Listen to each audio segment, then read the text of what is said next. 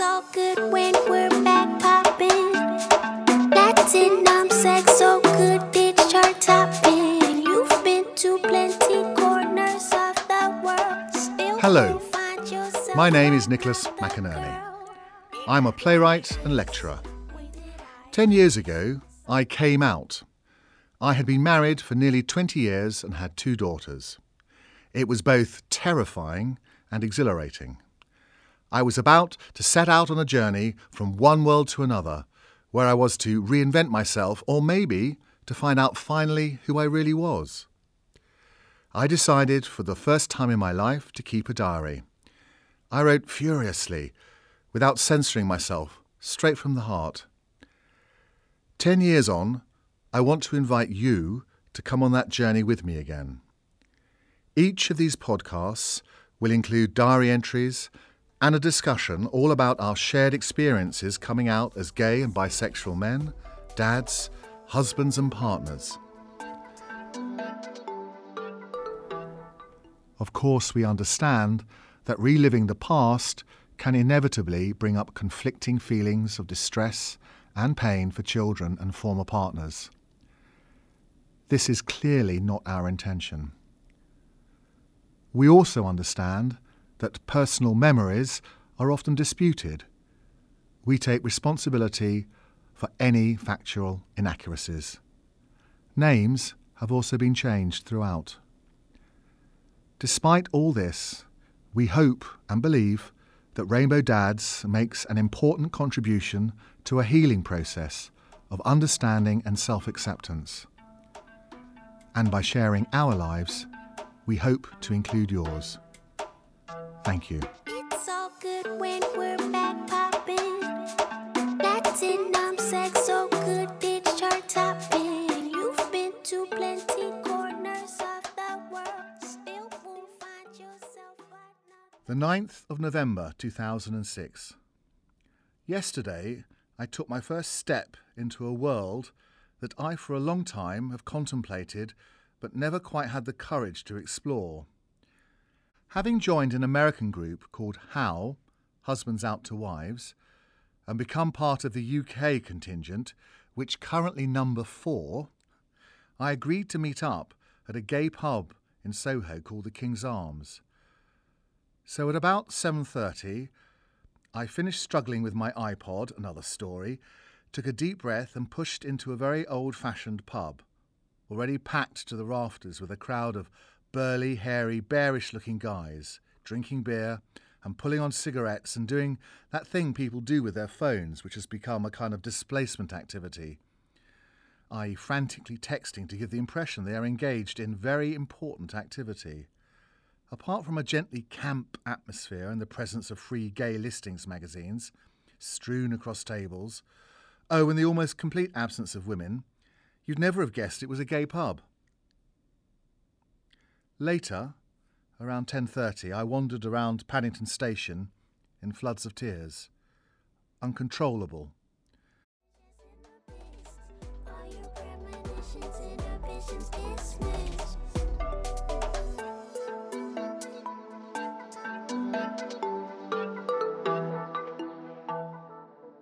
Hello, welcome back to Rainbow Dads, and I'm here with Deep, Arnett and David, and we're talking about our collective and individual experiences of being married, coming out, and being gay or bisexual dads. And this podcast, I wanted to talk a little bit about the psychological states that we were in when we came out and how we moved forward from that. We talked a little bit last time about going out and exploring the sweetie shop until our teeth rotted, and that aspect of it. But obviously, there's also, or at least in my personal experience, a deep hunger to have a really deep, proper, loving relationship with another man.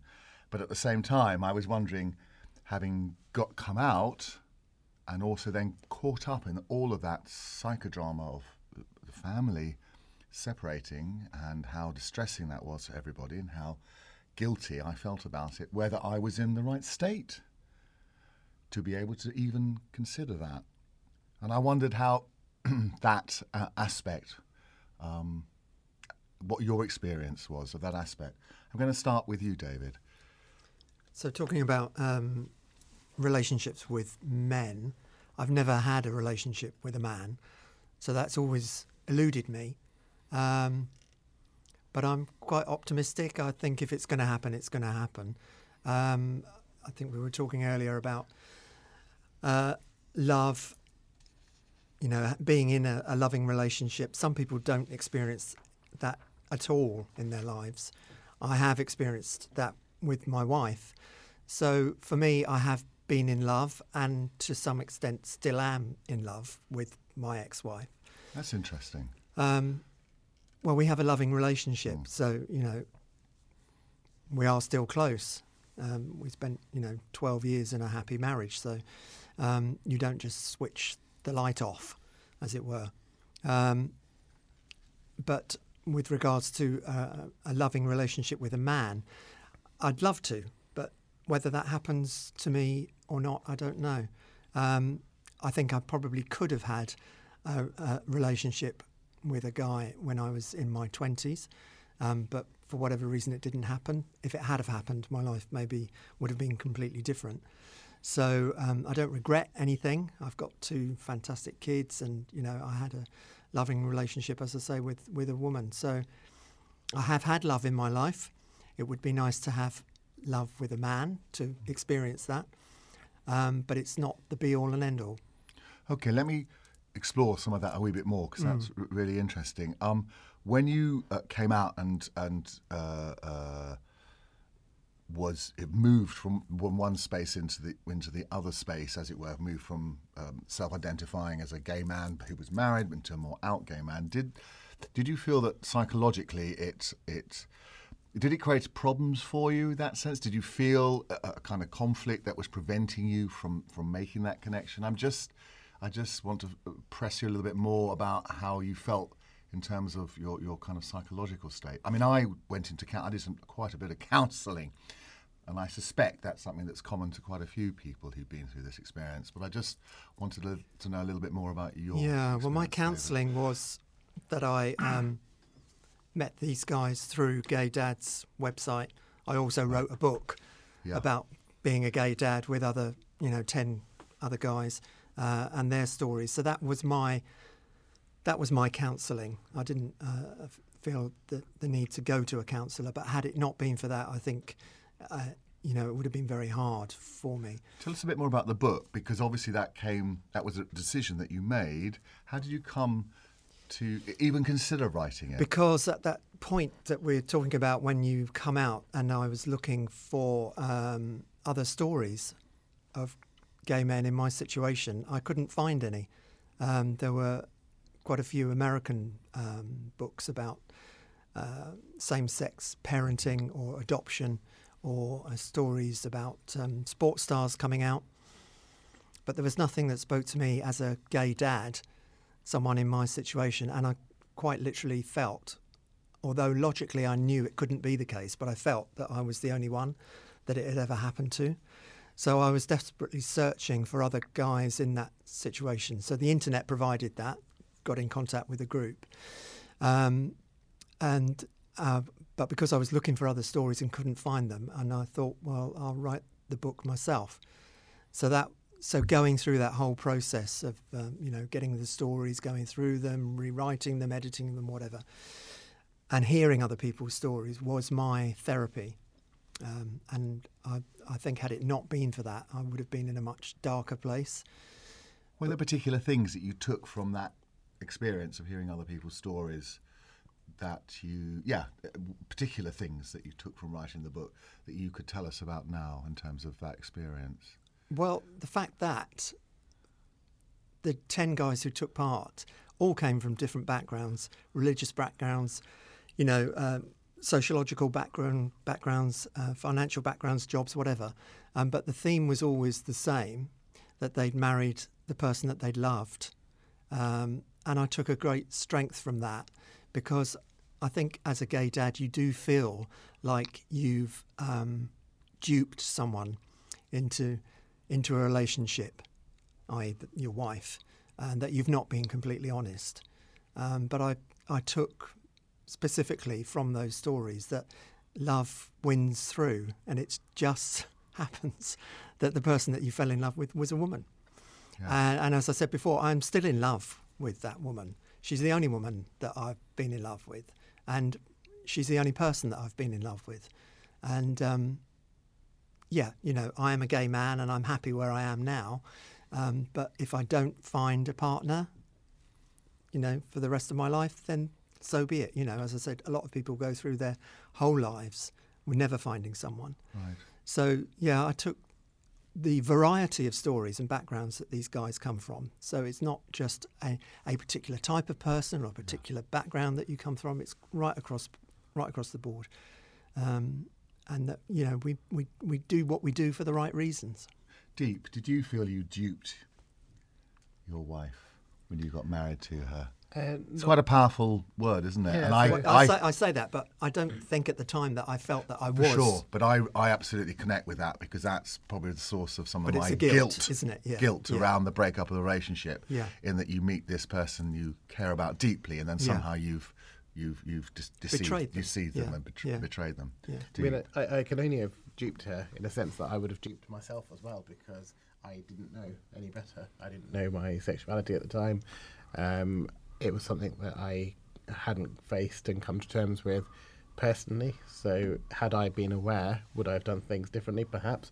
But actually, if I look back, would I do things differently? No, I wouldn't, because I loved her very much. I've got 2 children with her, who we both love very much. We share a lot in this world together. And we had some very good times as well. And, you know, when I got married, I never expected to not ever be married to anybody, you know, not to get divorced to this person. I expected to spend the rest of my life with her. So I don't think duping is the right word, definitely, because it definitely didn't cross my mind that this relationship would ever have come to an end. And what about your psychological journey? Did you ever have to go for counselling? Did you ever... Yeah, I mean, yeah. How was it for you? So I have had counselling. Was it helpful, of course? So it was helpful to the extent that the first person I ever came out to was a counsellor, and I felt a huge weight being lifted off my shoulders, and I wasn't even there to talk about my sexuality, but that obviously came out at the time. One of the things that really helped me during my journey was reading a book called The Velvet Rage. Do you know, I was just going to mention, I was thinking of that whilst David was talking. Which was, so essentially, it's an American psychologist who's been working with gay men, bisexual men for a number of years, who's written his memoirs around the journey that most men tend to go through that in his experience. And actually, quite a lot in his book resonated with me. The throwing myself in to prove myself to be really good at lots of other stuff, so that it deflects overcompensating, basically. Yeah, overcompensating on lots of other things, so that you don't have to be accepted. But then equally, that overcompensation isn't just about my sexuality, it's also about my religious and my racial identity, which was significantly different. So I felt as though I had to be a role model for people of my faith, I had to be a role model for people of my race, I had to be the best that I could be at everything, because I wanted people to see me and the people that I resemble to be really good and really good at stuff. And hence why I've got my values really are very, very strong. So when we talked earlier about the need to go out and find sex and all these things, that for me is not important, because my values are very different. They're very, you know, they're held together in a very different light, because I want to be the best that I can be. And if you look at an Indian person, that would be considered as being disrespectful to us. So we just look at it in a different way, I guess. So. Yeah. Okay. And to tell us a little bit more about the counselling, because I do think it's helpful to talk about that. Explain why you went to the counselling and how that might have helped you in terms of, as you say, finally being able to come out. So I went for counselling initially because I was suffering from work-related stress. I had a particularly busy, stressful job. But on top of that, it was a time when the relationship with my wife wasn't great. So that was putting an immense amount of pressure on me. So essentially it was around sort of how to manage my work-related stress and how to manage my marriage, which wasn't working very well at the time, and the realisation that probably it had come to an end, but I didn't know how to end it. Yeah. So I mean, that served the purpose up to that point, and I'd never had to see the counsellor again once I said those words of, really? You know, I'm gay. And was that, she said it's okay. Is that, was that as a response to a question that the counsellor asked? You know what, I can't remember the circumstances at all. Okay. I just remember the I remember very little about the counselling other than that moment when I came out and said the words, I am gay, and it's the first time I've ever said those words to myself, either consciously or subconsciously. And for me, that was quite a powerful moment. From that time on, I've got a really good network of family and friends. So I talked to my family and friends because up until this point, I couldn't tell anybody, but then I didn't know what I was telling anybody, essentially. And I think having uttered these words and said these words and admitted for the first time, wow, I said it and nothing happened. I wasn't struck down. For me, that was quite a powerful moment. So I then started talking to my friends and family and coming out to people and being able to talk. And that, for me, was really, really powerful. The next time I had to see a counsellor was at the end of one of my very early gay relationships, which came to an end and came crashing down.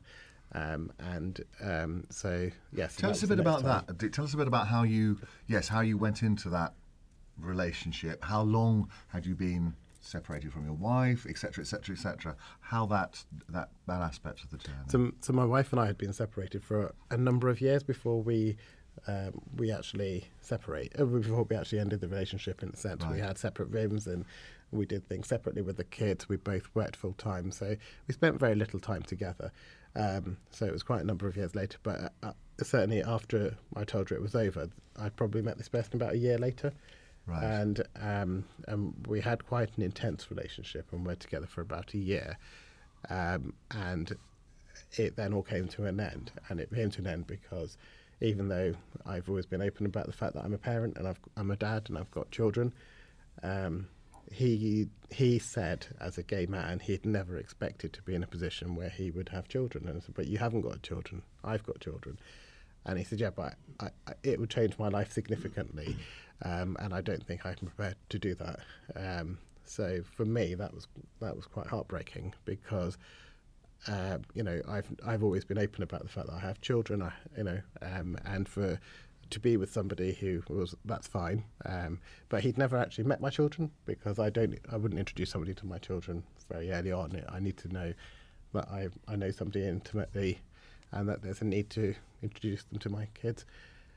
And I suppose that's probably quite telling because after a year, I was going to say, met them. To me, the fact that you hadn't introduced him to those children after a year is telling us something about. It was more about, he didn't want the introduction. He didn't want to meet them. Yeah, so I suppose that should have been the red flag to me earlier. Yes, absolutely. I guess absolutely. But we always learn after. We always learn after. We're so wise, aren't we? After the event, 2020 vision is fantastic in retrospect. Needless to say, I've got better, and the current partner I have is wonderful and is great with my kids and.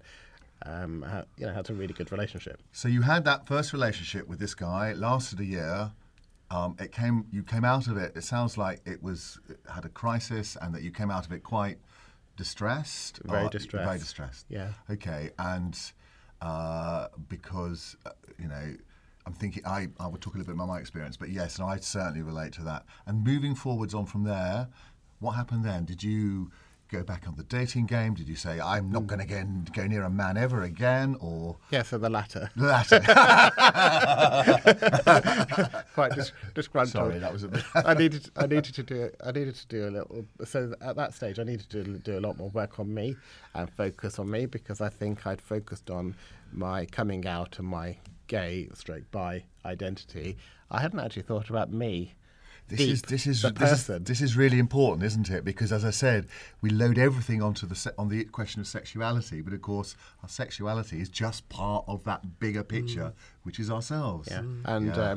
So I then came across a life coach who is absolutely terrific in London, and he coached me through some of the issues that I had that were actually my issues. That I hadn't dealt with because sexuality is only one part of us. There's a lot more complexities to a person And I think that's what I overlooked, because I thought, oh, coming out gay means it resolves all the issues, but it didn't, because I've now reconciled with the fact that I identify as bisexual. Mm. I've managed to love myself, look after myself, focus on myself. And it's funny because, when you say, I don't want a relationship ever again, it's always it's at those moments where you go, I'm never going to touch a man ever again, and then you fall over one. And you go, oh, that wasn't supposed to happen. So I found a very loving man, had a very good relationship, and. And are you guys still together? Yes. Wow, how long is it? How long have you been together? So we've known each other for 4 years. We have a slight hiccup. We don't live in the same country, but we will overcome that issue in the future, because obviously I have children that I have to bring up at the moment. So this is a long distance relationship. Now this is very interesting. Tell us a bit about that, because that presents kind of a very particular challenges, I think. Yeah, so you could call it challenges, but you could also call it exciting, because we get to have lots of holidays visiting one another.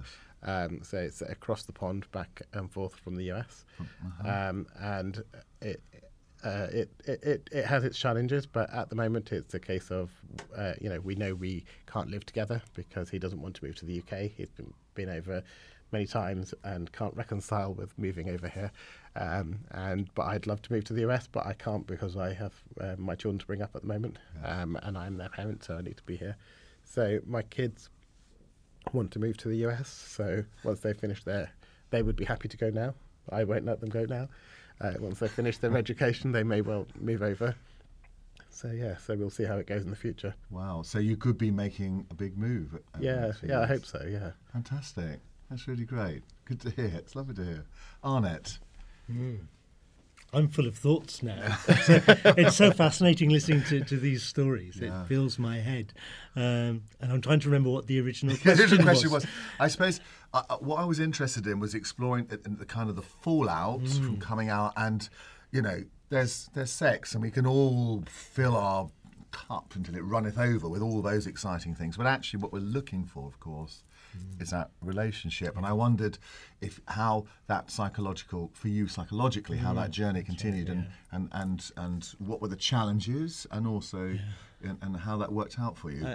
What's really resonating for me, just sitting listening to Deep and David, is that memory of the family that I was a part of, that I'd had this relationship for a very long time with this woman, and there was definitely love in that relationship, and that sense of being contained in a family.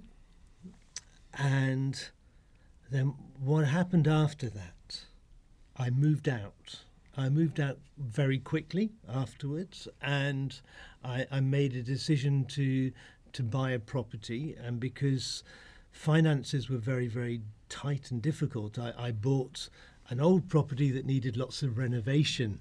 And I can remember sitting in this house in winter that had no central heating, and the windows were falling out, and there was ice in the sink in the kitchen because it was so cold, and thinking, what on earth am I doing?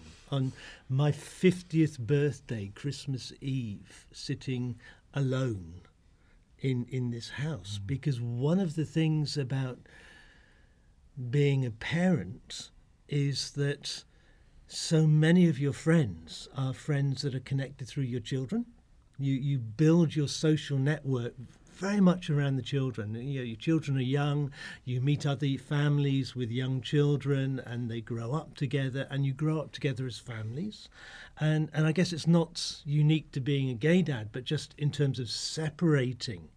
When you separate and you step out of that, and you're not the person with the children, it's how do you then relate back to those families and the couples with the children, and the gatherings that would happen around those families, and suddenly you're not a part of that. Mm-hmm. And so as well as stepping out of my family, it felt that I'd stepped out of my social life as well, mm-hmm. of the social networks that I had. And it wasn't that people were rejecting me.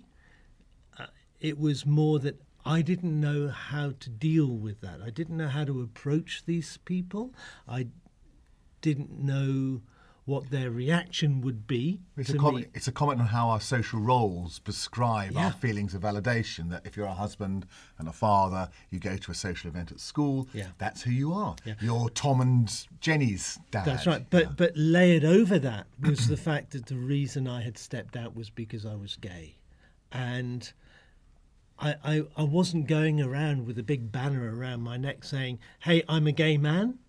I still was very careful about who I said that to. I was very careful not to expose my children to pressures of people at school knowing, hey, your dad's gay, and their friends, and so I was very worried. Yeah, about who I spoke that to. And so all of these things put barriers between me and that social network that I knew. So I did go into a really, really dark place, which was it was two real contradictory places. On one side, I absolutely maintained a sense of glee and pride in the fact that I'd had the courage to step out and stand in my identity as a gay man.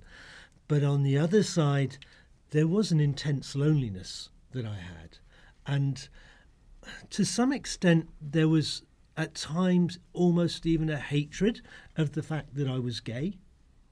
And it was sometimes I would think, why the hell am I gay? If I wasn't gay, none of this would be happening right now. So if I wasn't gay, then actually I could have just stayed with my family and everything would have been fine. I wouldn't have financial problems. I would have this, my family unit around me. My children would be with me. I'd be reading stories to my kids at night. And yet here am I sitting in this bloody freezing house all alone. And so there were times where it was a really dark point where I was very actively contemplating suicide. Right. Were you seeking any help? Well, that was the point. That was the point that I went to the doctor and, got some counselling through that. But isn't it ironic, thinking of suicide, which in my view, with the, I have personal experience of this, would be the worst thing you could ever have done for your children. Yeah. I mean, just the worst. It's the gift that keeps on giving. You never quite get over that, something like that. Yeah. So that's... But you certainly were making things hard for yourself on it. You bought a house that required huge amounts of work. Maybe the house was a kind of metaphor for yourself, these rattly windows and this kind of ice in the sink. Maybe that was a kind of your personality, kind of writ large, and it needed all that work and nurturing and love and cherishing and kindness, because I think that's something that we do take away from. I'll come to my experience in a bit, but when you talk about how you felt, I can feel that you took kindness away from yourself and that blame and that guilt, and that was something I certainly felt very strongly. And it's interesting because I listened to what Deep said just now, and when he said the thing that he hadn't done was to actually look after himself and to think about himself and what he needed in the whole. And I think what I was doing in buying that house, my preoccupation at that time was, I need a place that my children can come and visit me. I need a place that's big enough for my children to have their own rooms in this house. And I just really was not thinking carefully, and I wasn't thinking about what do I need in this time, and the reality that actually I needed to put myself, in hindsight, into a place where actually I could nurture myself and take time for myself and work through what this meant for me and what this meant in terms of my relationships with my children and my partner that I'd left. And I didn't do that because I was thinking about everybody else. Well, again, don't you think that part of you, one thinks, I've come out, I've done this huge thing, I've taken this a time for myself to make this huge statement about myself, I must now get on with trying to make everybody else come to terms with that. I'm now responsible for all of those people's journeys in coming to terms with the decision and the announcement I've made. Yeah. When, of course, and that's a very parenting attitude to have. So that's very, I think everybody's nodding heads here. I think we're all relating to that. Yeah. Somehow you have to make it better. Yes. Yeah, for everybody else. Well, because you fucked up, you know, in a sense. And it might be just carry on as normal. Yes. And let's not talk about it. Yes.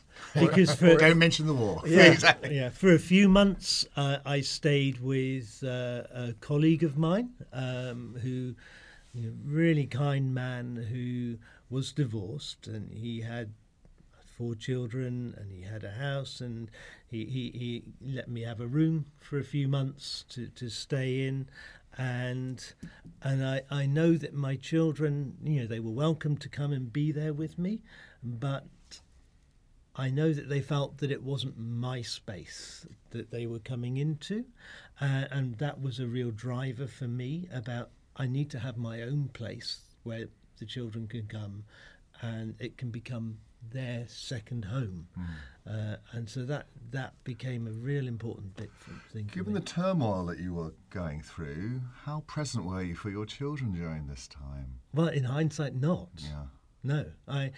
That's the ironic thing, is that I was doing these things for my children, but my head was, I don't know where, really. And it took a few years for things to really settle down. And so what made you seek out help? What made you not do this mad, terrible thing and kill yourself? It was the moment of driving home from work one dark winter's evening and actually thinking about, okay, how much rope do I need? There were some beams in the attic in the house that I was in. You were starting to work out the logistics. And I'd actually started to work out the logistics of how much rope do I need, because actually these beams were high enough I could, you know, put some rope around it, and actually I could, you know, finish it quite easily up there. And actually it was that vision of my children and how they would receive that, and how actually I couldn't do that to them. That was the point, made me make the phone call. And who did you phone, Arnett? I phoned the doctor, made an appointment with the doctor, and the doctor was really great. And in the telephone call initially with the doctor, I said, look, I need to talk to you, I'm concerned about counselling. And they said, I said a little bit about my situation. So they booked me a double session at the end of their surgery, so that there wasn't a pressure of time, and I went and I just spoke through the whole thing, and that's when they put me through and referred me through to counselling, and that was really helpful because it was CBT, cognitive behavioural therapy. Which wasn't into exploring all the background, exploring all of the baggage, but actually just helping me to focus on what do I need to do proactively to get me to next week. How do I just move myself forward step by step? And so I did that for 10 weeks, and then a little bit later I went back and had some more counselling which focused on the relationships in my life and exploring, you know, which relationships were really important and what I was giving out in terms of those relationships. And that was really interesting. So talking cure, did you have any medication prescribed? I didn't, no. It was offered to me, but I made a clear choice not. I really fought having antidepressants prescribed, and then not actually immediately after I came out, but actually several years ago when I felt things were particularly bad, I did take Citalopram for about 18 months. And I'm not sure what effect it had or whether it was a placebo effect, but certainly things did slightly improve. And that it's important to know that that's also available for people. I really connect with this notion of, you know, the good... the bad father who had done this terrible thing to his family. My children were so desperately upset, as I said, before in a previous podcast, it got to the point where they refused to talk to me, and they wrote me this letter 9 days after I buried my father. I think that was probably the lowest point, and we had some counselling together. I mean, I felt overwhelming sense of guilt of breaking up a family. Did anyone else just connect with that awful sense of... Yeah, guilt is huge. The guilt is crushing at times, and I tell you, the thing that really slayed me, and still does, is when someone says something kind to you, I would just go. You know, somebody would ring you up and say something nice, or just a small kindness. And that really, really... it just completely pulled the rug from underneath me. It's that wonderful line in Clockwise that John Cleese, he says, "The despair I can put up with, it's the hope I can't stand." And there was a time when you just were so, you were just so caught up in that terribly negative view of how you were, that if anyone did anything kind for you... Yeah.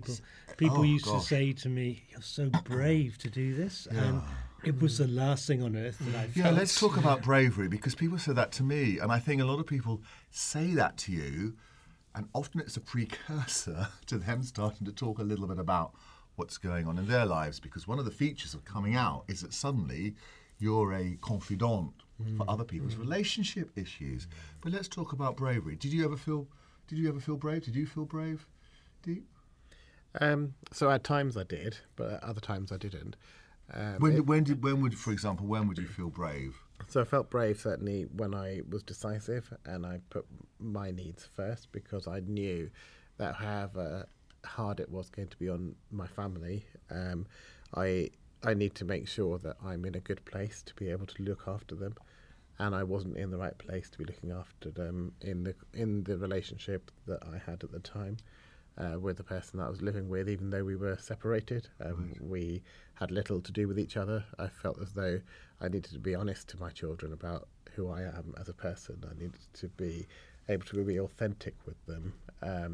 And when I can be that, I feel brave, because I feel, incredibly proud that I can be open with my children and they know who I am, rather than having to put on a mask and pretend to be somebody else. I don't want them to get to know somebody who's their father that is not the real person. Yeah. And yet, arguably, that's how most people do live their lives, I think.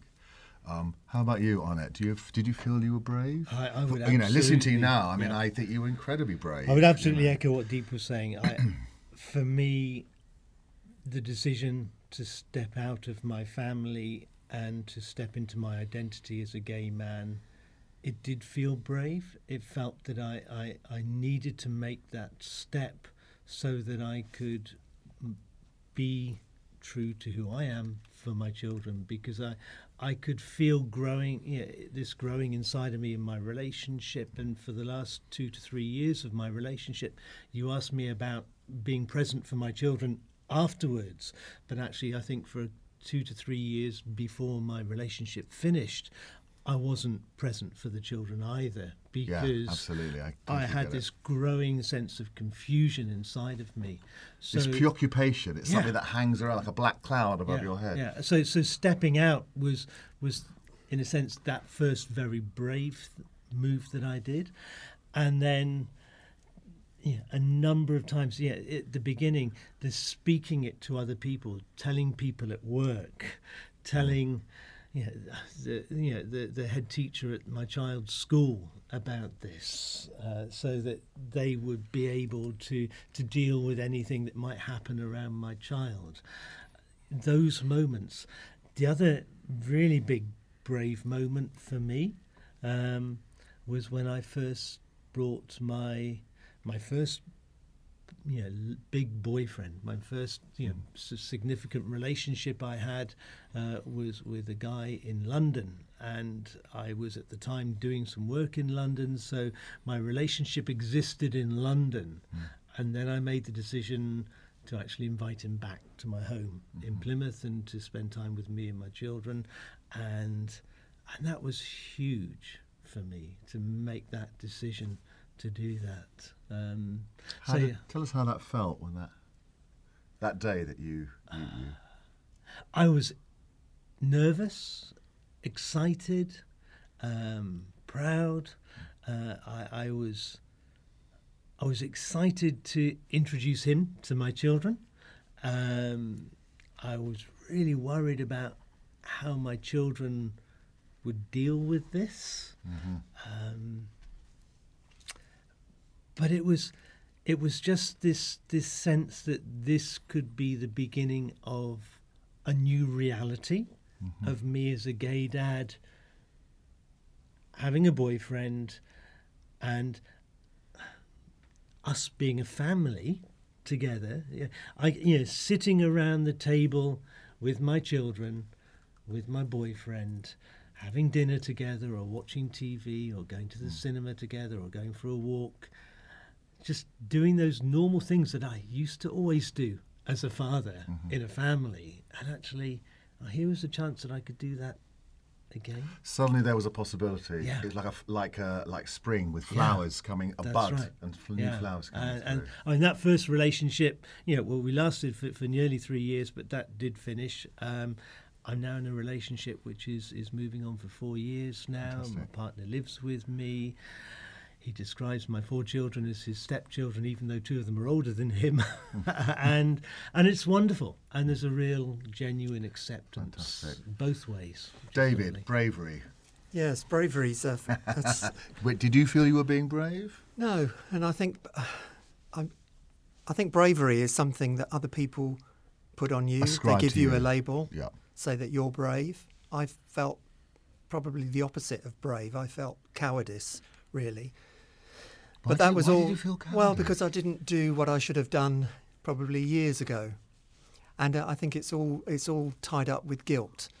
So I didn't feel that what I did in coming out was particularly brave. It was something that I should have done. So therefore it wasn't brave. I actually feel more brave doing things like this because this is far more nerve-wracking and it's far more putting your soul out there and laying your cards out on the table for all to see and for people to judge you. So it's far more brave, I think, doing something like this. Or writing a book. And writing a book. But that was part of my process of therapy and coming out and coming to terms with who I am. And that's not...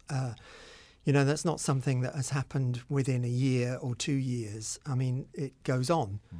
And the more that I find I'm in situations like this, talking about my experiences, talking with other guys who've had similar experiences, it all helps. It gets easier. And you get to learn to love yourself and like yourself. Yeah. And that you are okay and that your life is valid. And that you are, you have as much standing in the world as anybody else. But at that point, which we're talking about, coming out and, did you feel brave? No, I didn't feel brave. I think this self-worthlessness is a very, very powerful thing that one can slip into easily. I want to finish on something that my ex-wife said that I thought was brilliant. We were going through turmoil, usual agonies. She would sometimes... before we separated, I remember once she leant over to me and whispered in my ear, "The time to be happy is now." And of course she's right. But what she did say, one of the things that I clung on to is that with children, we have to model the behaviour as adults that we would hope that our children might be able to adopt if they're presented with similar kinds of situations. So respect, compassion, kindness, all of these things are really important. And it was something that I clung on to, even in the darkest moments, because I thought that whatever else happened between the two of us, we really tried to model that behaviour for our children. I want to thank David, Arnett and Deep for this fantastic podcast. Thank you very much, guys. And the Rainbow Dads look forward to talking to you about another subject very soon. Thank